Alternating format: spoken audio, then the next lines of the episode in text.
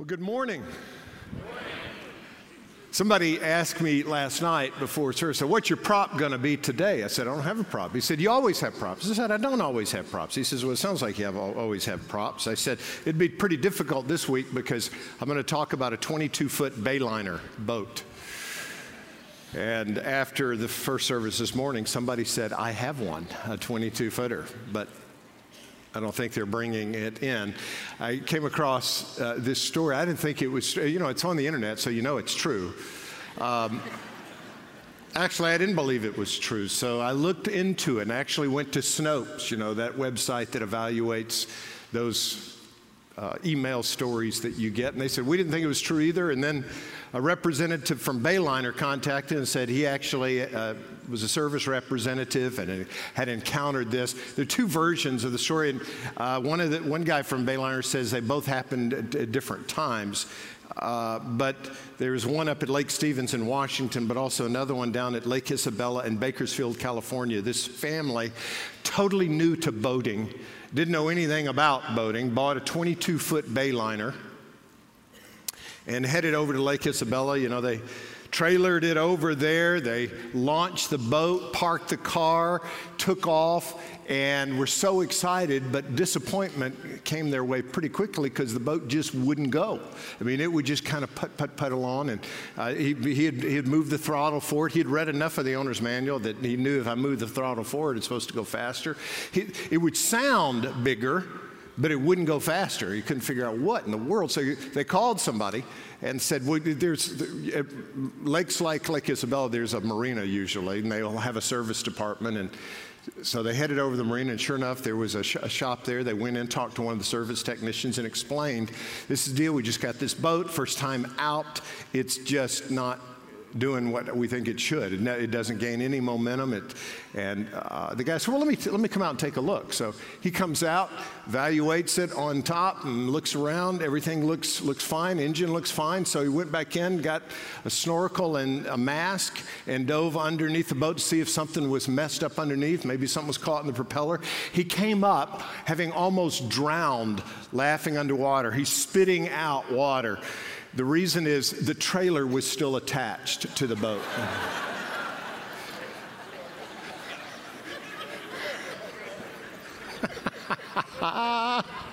the, the Bayliner representative uh, had a, he, had he had another story. He said the Lake Stevens in Washington State that happened. They didn't have to go under the boat. They actually just went over, and you could see the license plate for the trailer underneath the boat. Are you kidding me? That sounds like something I would do. A mountain boy, Colorado boy, coming to Florida trying to figure out boating sitting here trying to make it go, trying to get some progress, but being held back.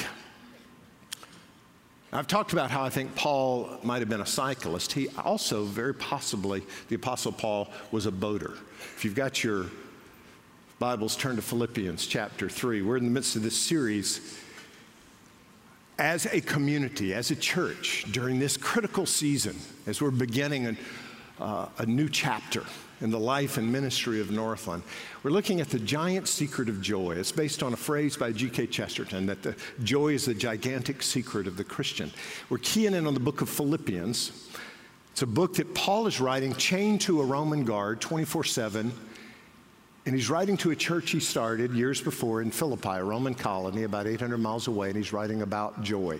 The joy comes from the gospel. It's not necessarily a smile, it's not circumstantial happiness. Joy can be had by a follower of Jesus because Jesus is enough, even in the midst of a fallen world. And sometimes joy happens with tears.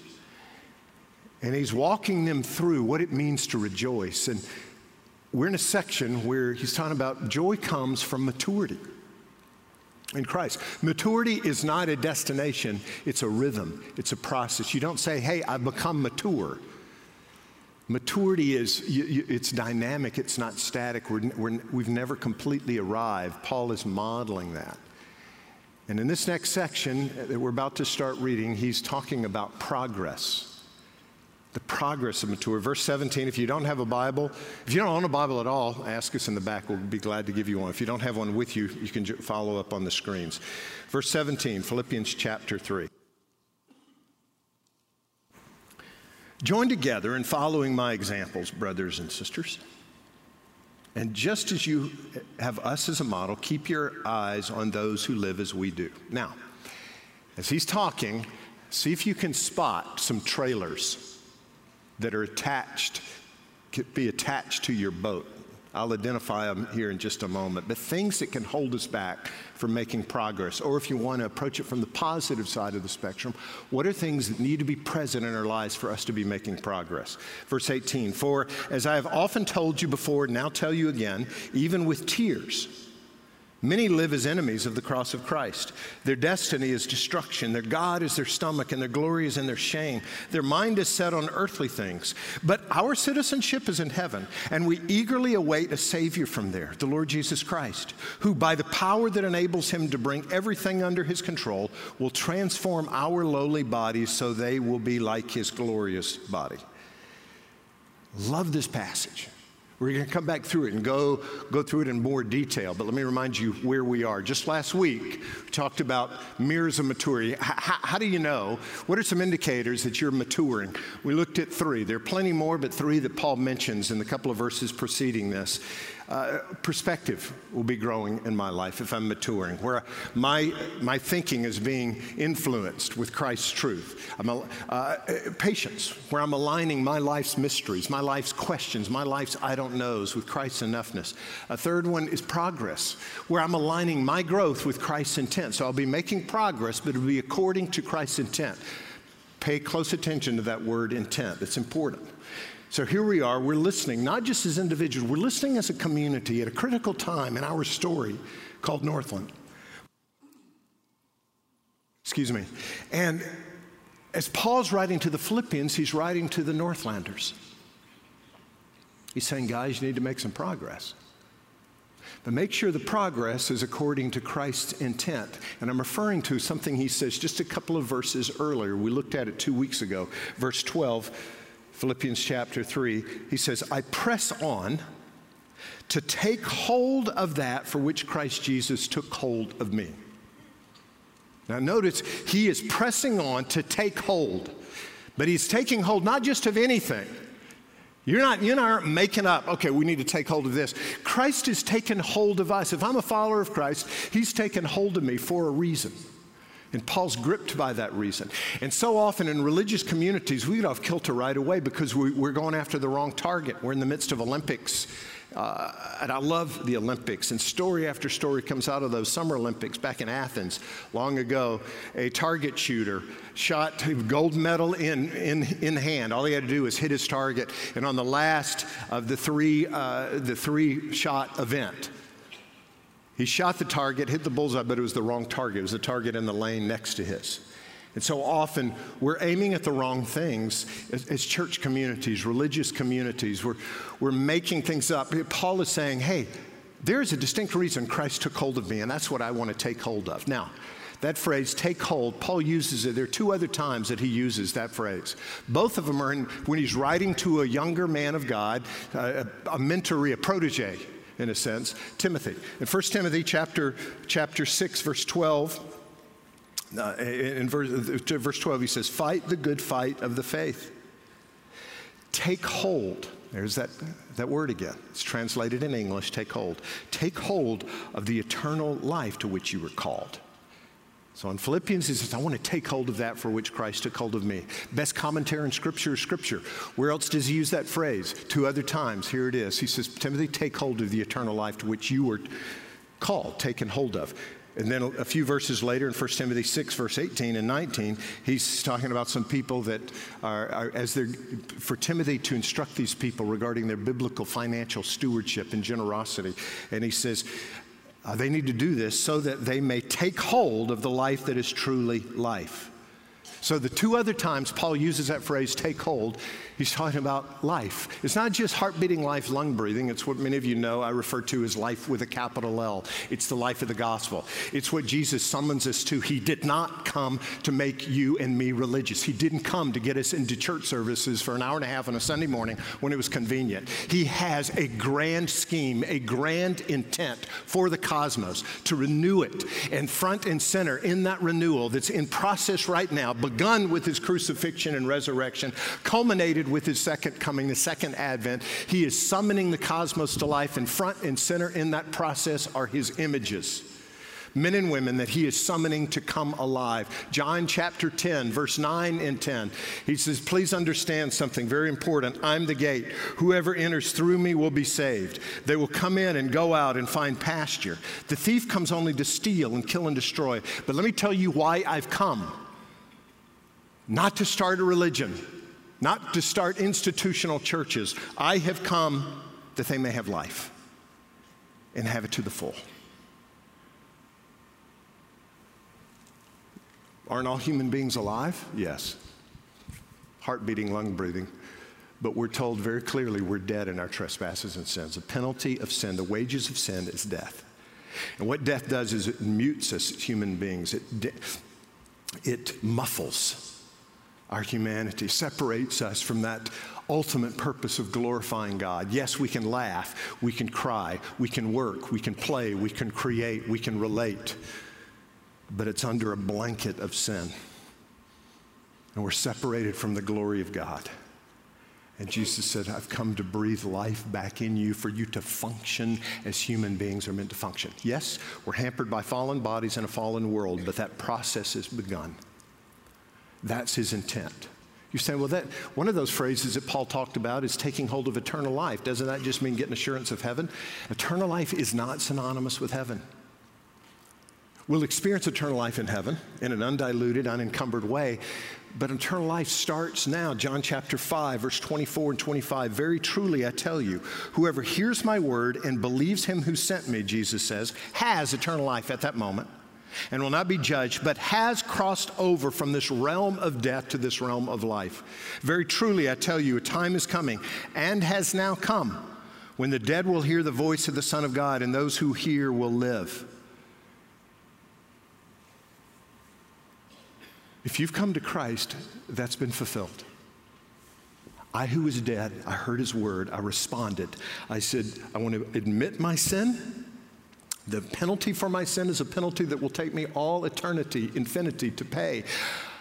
But Jesus, you've come as the infinite God man. You died on the cross, not for your rebellion, but for mine. And I want to ask, I want to take you up in your offer, and I receive your payment on the cross to be credited to my account so that I can be forgiven. And when that happens, His Spirit comes into my life as a human being, and I'm made alive. And I have a status I never had before. I, who was dead, am now alive. But here's the deal we will vary. We will not vary in terms of how alive we are in Christ, but what we will vary is the degree to which we experience that life and the degree to which we give that life away. And Paul is saying, Let me tell you something. I want to take hold of that life for which I was taken hold of, and I want you to press on as well. Romans chapter 8, verse 28. And we know that in all things God works for the good of those who love him, who've been called according to his purpose. There we go again. There's this purpose, this intent. What's that purpose and intent? For those God foreknew, also predestined to be conformed to the image of his Son, Coming, becoming like Jesus, who was the first fully alive human being to walk on the face of this planet since Adam and Eve before the fall to be conformed to the image of his son so that he might be the firstborn among many brothers and sisters. And that phrase, firstborn, describes not just Jesus through his resurrection, he's the firstborn of the new humanity. Men and women that are now going to be fully alive. That's why we're called in Hebrews chapter 12 a church. But what kind of church?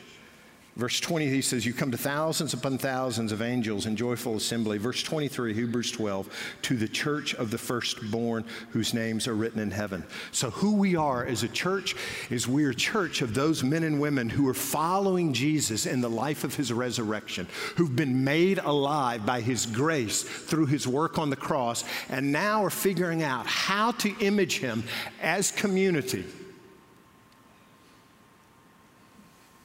with his life. And amazing how we have shrunk that in our religiosity. We've reduced following Jesus. We've reduced maturity. We review, let's talk about progress. Am I making progress as a Christian? And usually we'll reduce it to, well, Bible knowledge and, and keeping some rules. Are those important? Absolutely. As long as they're leading me to life. And as long as, by the way, the rules are biblical mandates and not man made rules. Jesus says in John chapter 5, verse 39, he says, You study the scriptures diligently. These are serious Bible students, and he's rebuking them. Why? For the study of Scripture? No. He says, uh, because you think that in them you have eternal life. These are the very Scriptures that testify about me, yet you refuse to come to me to have life. He said, Yes, devour this book. It's the word of life. Paul has already talked about. He's referred in Philippians to this being the word of life. Devour it, but let it lead you to me. Don't just turn it into a religious knowledge encyclopedia. That's not maturity, and it's not progress towards Christ's ultimate intent. How about keeping rules? Man, I've been in some religious communities, they got weird rules that are nowhere in this, uh, in this book. But there's subcultural standards whereby we can identify one another. Here's what Jesus has to say about that. In Matthew chapter 23, verse 27, he goes to the most religious people of the day Woe to you, teachers of the law and Pharisees, you hypocrites! You're like whitewashed tombs, which look beautiful on the outside, but on the inside are full of the bones of the dead and everything unclean. In the same way, on the outside, you appear to people as righteous, but on the inside, you're full of hypocrisy and wickedness. Anybody got that verse on their refrigerator? Jesus is calling some people out. Are we to uh, walk in obedience and abide by the scriptures? Of course. But these are people that are, are making stuff up and they're doing it to mask their deadness. Which is why Jesus in John 14, verse 6 says, I'm the way, the truth, and the life. No one comes to the Father but by me. We're to relate with him as way, patterns of behavior, yes. We're to relate with him as truth, doctrine, orthodoxy theology, yes, but also life. And we don't pick one of the three. They're way churches, they're just about following rules. They're true churches, they're just about getting the, your, the Bible notebooks full. They're life churches, and they can turn in, and if they don't have the other two, they can turn into self improvement mantras and clubs. Jesus says, Embrace me as way, as truth, and as life, all three. My intent for you is for you to come alive. Let me explain to you the truth about that. Let me show you the way of that. And go breathe life into the cosmos, into your community, into your culture. That's the progress that we're aiming for. That's the target. So now let's go back I'm calling this Pilgrim's Progress in honor of John Bunyan's 17th century classic Pilgrim's Progress, where he talks about making progress on the journey toward the heavenly city. So now let's go back to our, our Bayliner boat, the trailer's underneath. I'm not making the progress that I want to be making towards this target of, of, uh, of experiencing the life of Christ and giving it away. What's holding me back? Here are four choices that I've got to make to get rid of the trailer. Choice number one is that I and we will need to choose community over isolation. We will not make progress if we keep the trailer of isolation on our, our boat of, of maturity in Christ. Go back to the text. He says, verse 17, join. What's that next word? Yeah, let's try. yeah, let, Let's all uh, say it. Join what? Together. Together. What do you think he means by that? I think he probably means together. Join together in following my example. Uh, brothers and sisters, just as you have us as a model, keep your eyes on those who live as we do. And this is right in line with what he said in the previous verse where we finished last week, verse 16, chapter 3. He said, Only let us live up to what we've already attained. That word live up Two is a Greek word, storkin, that it refers to being lined up as an army or as a row of ships, but an army in line. It, it's a communal word. As we're living up to, we live up to in community, not in isolation.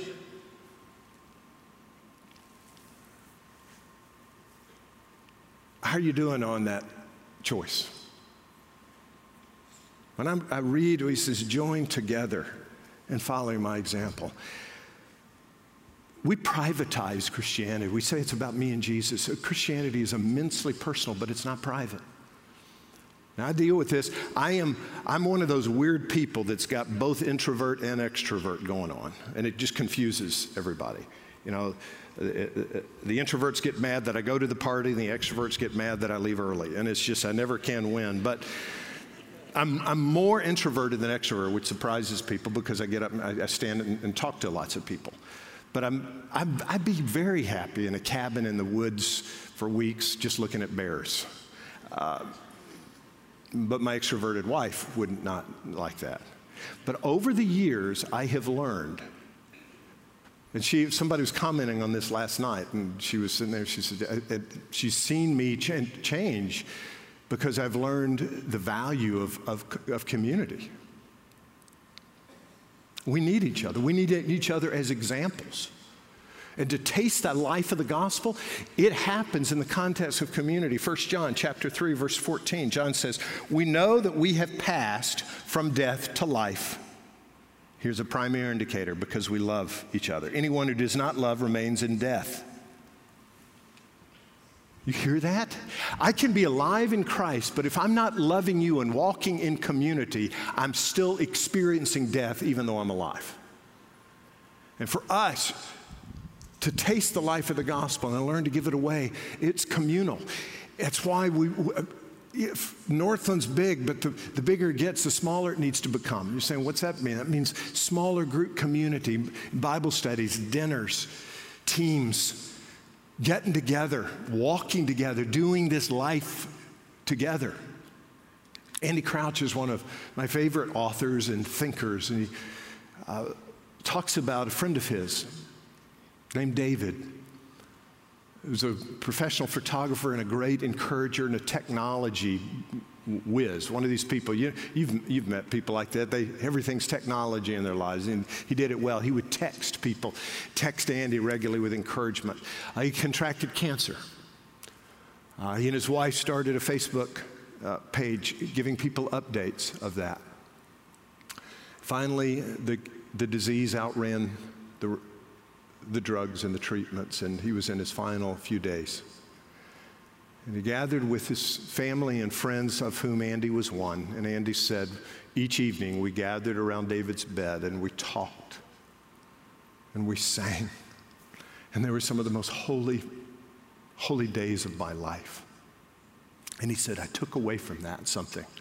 In the midst of all the technology that we're dealing with, he writes this We're meant to build this kind of life together. A kind of life that at the end is completely dependent on one another. The kind of life that ultimately transcends and does not need the easy solutions of technology because it's caught up in something more true and more lasting than anything our technological world can invent. We are meant to die in one another's arms surrounded by prayer and song, knowing beyond knowing that we are loved. We are meant for so much more than technology can ever give us. Above all, for the wisdom and courage that it will never give us. We're meant to spur one another along on the way to a better life, the life that really is life. Why not begin living that life together now? He asks. Wondering why I'm not making much progress. Could it be I'm, I'm choosing isolation over community? Second trailer. Second choice that I need to make to make some progress towards this goal of the life of Christ is choosing compassion over indifference when it comes to the unbelievers in my life. Oh, yeah. Indifference toward people who don't know Jesus can impede my progress and can do that for us as a church in very detrimental ways, shrinking us into our little isolated subculture. Yeah, I've got to choose community over isolation and realize that church is not just about standing, staring at the back of somebody's head for, for an hour and a half on a Sunday morning when it's convenient. It's about doing life together. This is important. It's a gathering for celebration and exhortation, but it propels us. It's to be catalytic as we are dispersed and distributed into the community. And we're dispersed and distributed into the community not to be indifferent but to be compassionate towards other men and women who've, who've not yet tasted the life of Jesus. Go back to the text, verse 18, uh, Philippians 3. Paul says, For as I have often told you before and now tell you again, even with tears, many live as enemies of the cross of Christ. Even with tears. That's the only time Paul ever refers to his own tears. When he says enemies of the cross of Christ, it's not pejorative, it's not negative. It's just a statement of fact. If you're not yet a follower of Christ, he's not throwing a stone at you and saying you're, you're opposed to you, but he says, practically speaking, you're an enemy of the cross of Christ, meaning you don't see the cross of Christ as necessary for us to be restored human beings. But Paul is saying this with tears. When's the last time there, was te- there were tears, there was compassion, and my thought about some of my friends who are not yet followers of Christ? Uh, even more, let's have a, a microphone drop somewhere just at random. It lands in your lap. We'd like to ask you, tell us the first names of five friends of yours who don't know Jesus that you're just doing life with.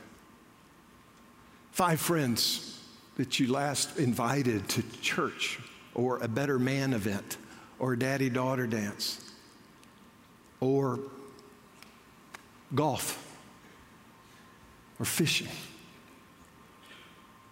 See, with unbelievers, we tend to be in one of two spectrums. We see them as bad, the bad people, and, and we sh- shirk away being intimidated. Or we, we, the other end of the spectrum, we see them as projects and then we become manipulative. And if you're not a follower of Christ, I'm sorry if you feel like you've been treated like that by some other church people, perhaps Christians. Let's do life together. Let's engage with questions together. Let's embrace the I don't knows together. Paul said, even with tears. I, I spent some time this week just chewing on that. And it kind of got wrecked. Thinking of looking at you this, this weekend. In a group of this size, a crowd of this size, it's, undoubt, uh, uh, uh, it's undoubtable that some of you are not yet followers of Jesus. Some of you, John 3:36, what described. He says, Whoever believes in the Son has eternal life, but whoever rejects the Son will not see life, for God's wrath remains on him. There's a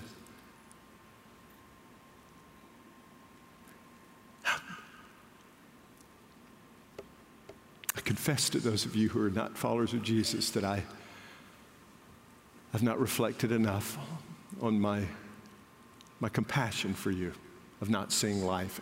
And, and that's on me. Am I modeling the life of Jesus? Are we modeling the life of Jesus?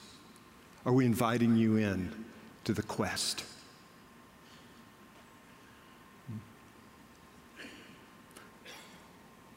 Acts chapter 5, verse 19. Peter and his, his buddies were in jail, but during the, they were preaching the gospel. But during the night, an angel of the Lord opened the doors of the jail and brought them out.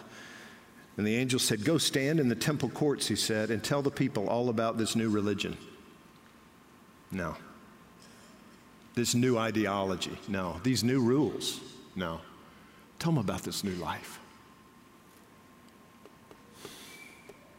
If I were to go to Starbucks, just pick one, one of the larger ones, tap on a glass. Hey, could I have your attention just for a minute? I just want to do a, a one question poll survey and it's just a hand raised. We're not going to take your addresses or names or anything. Here's the question How many of you would say, here in Starbucks how many of you would say that church, whatever your experience of church is, how many of you would say church is life giving?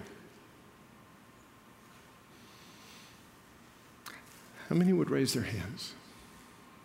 5%, 10%?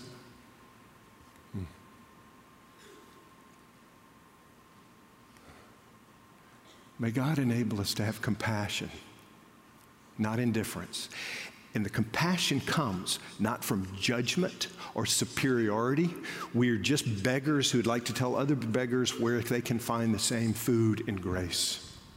And the reason that we're compassionate about them tasting life is because we're actually experiencing life. And the truth of the matter sometimes is we're not compassionate about an unbeliever because we're not actually experiencing the gospel ourselves.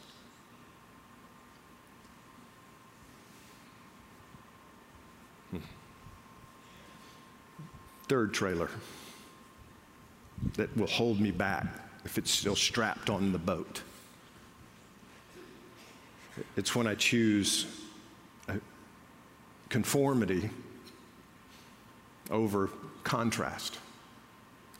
So, what's a key to progress? Take the reverse of that statement. Choosing contrast over conformity.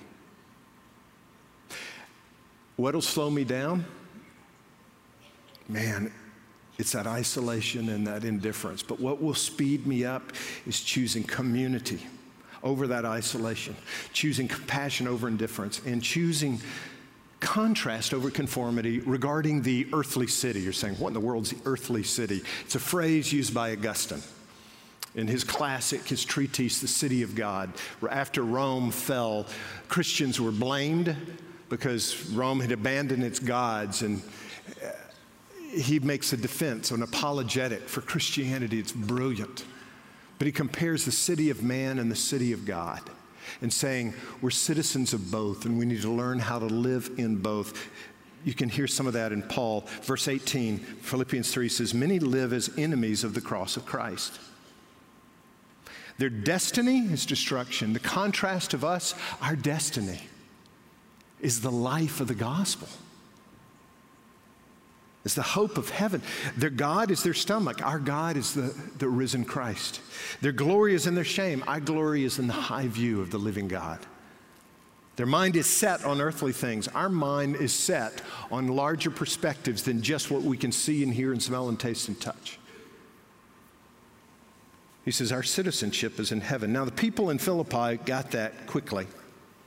They were Roman colonies, very unique. You, we wouldn't understand it here, but uh, Philippi was a mini Rome. You lived in Philippi, it was as if you were in Rome, and you, even though you're in the midst of Asia Minor. They got it. They were citizens, they had dual citizenship, so to speak. Romans chapter 12, verse 2. Paul says, Do not conform to the pattern of this world. You're a citizen of the city of God. You're living in the city of man, the earthly city. Don't conform. Live lives of contrast. Be transformed by the renewing of your mind. Then you'll be able to test and approve what God's will is, that which is good and, and pleasing and perfect. So, how do we contrast? I've, I've, I've, ooh, I've had people talk about, come up and said, hey, and I've talked to them a little bit, and they say how they're persecuted at work. And I'm, the more I listen to them, I don't know if you've ever talked to somebody like this, the more I'm listening to them, I'm thinking, dude, you're not being persecuted uh, because you're a follower of Jesus. You're being persecuted because you're just downright weird. I mean, you're coming across in a way that is not reflective of Jesus. You, you, know what I'm referring to? And it's cause for me to look in the mirror and say, I want to make sure my contrast is one of, of Christ likeness and the life of the gospel, not just being religiously weird.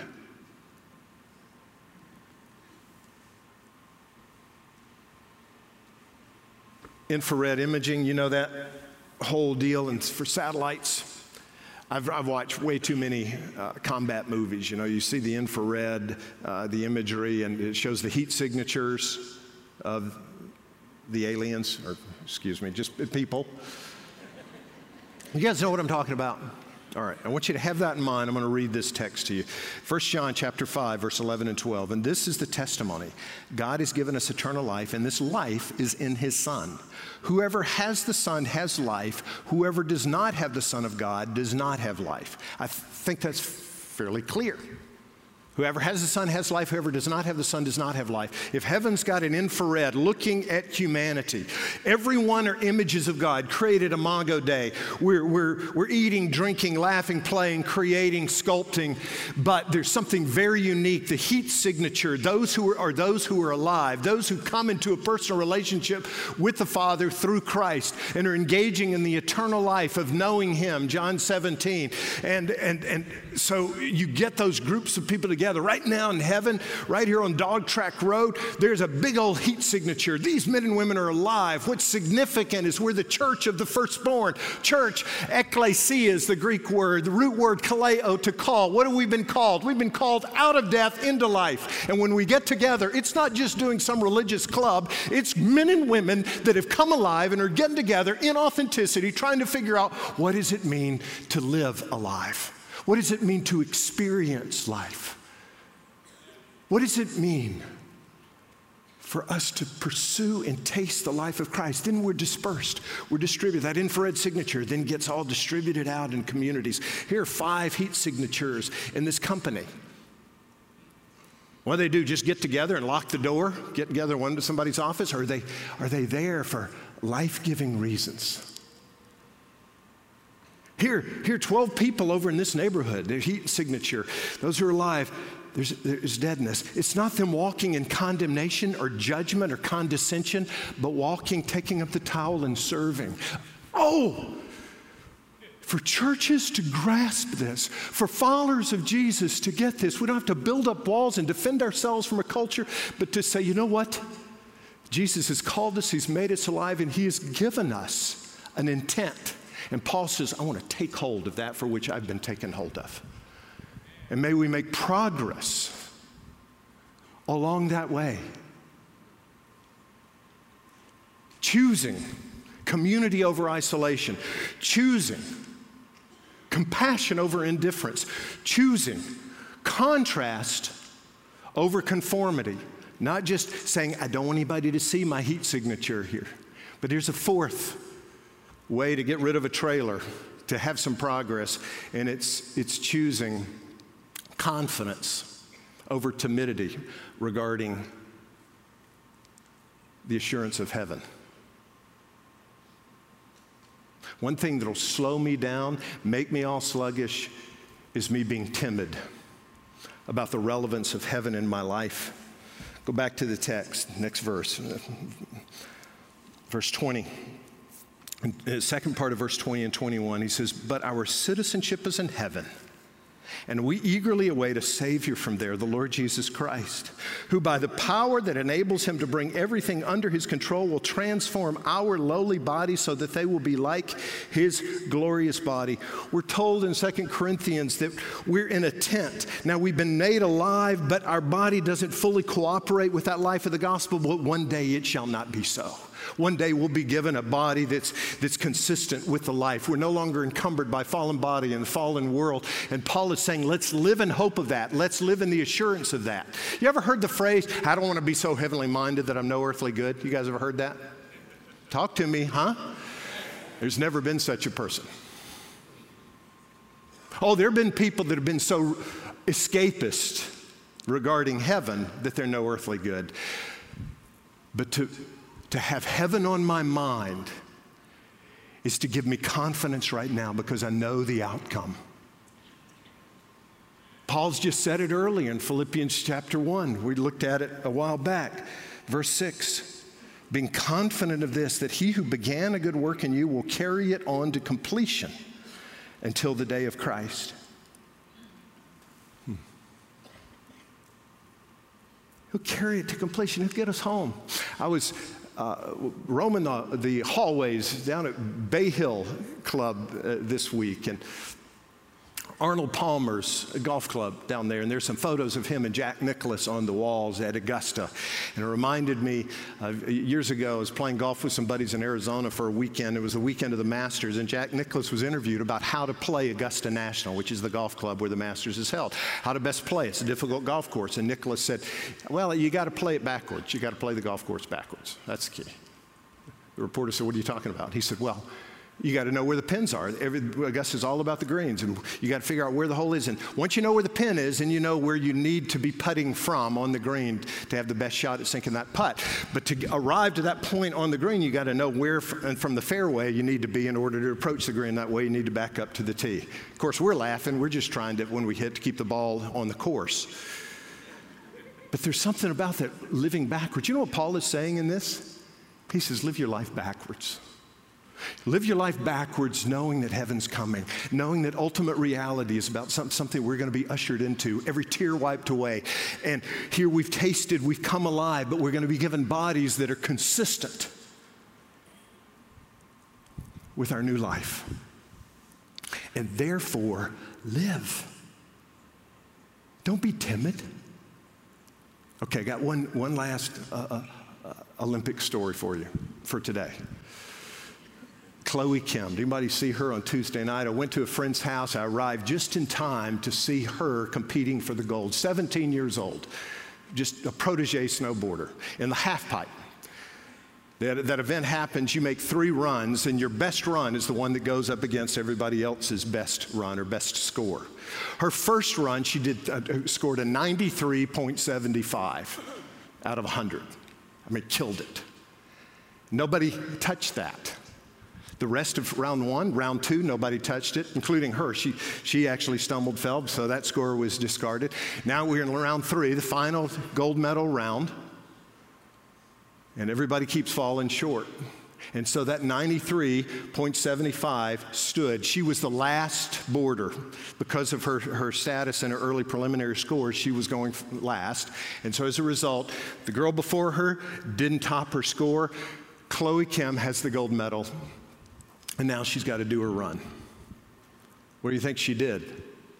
She played safe, scoot down on her bottom. And sometimes I wonder do we really believe heaven's coming? Do we really believe what Paul says in Philippians 1? He who began a good work in you will complete it. What do you think he means by that? Will complete it. So go live. You're not going to get to heaven by what you do. You and I are getting to heaven by what Jesus has done for us. Live out loud, live large. Chloe uncorked it. She attempted two 1080s and hit them both. And she ended up scoring a 98.25, almost perfect. Would you like to see it? Why don't you take a look?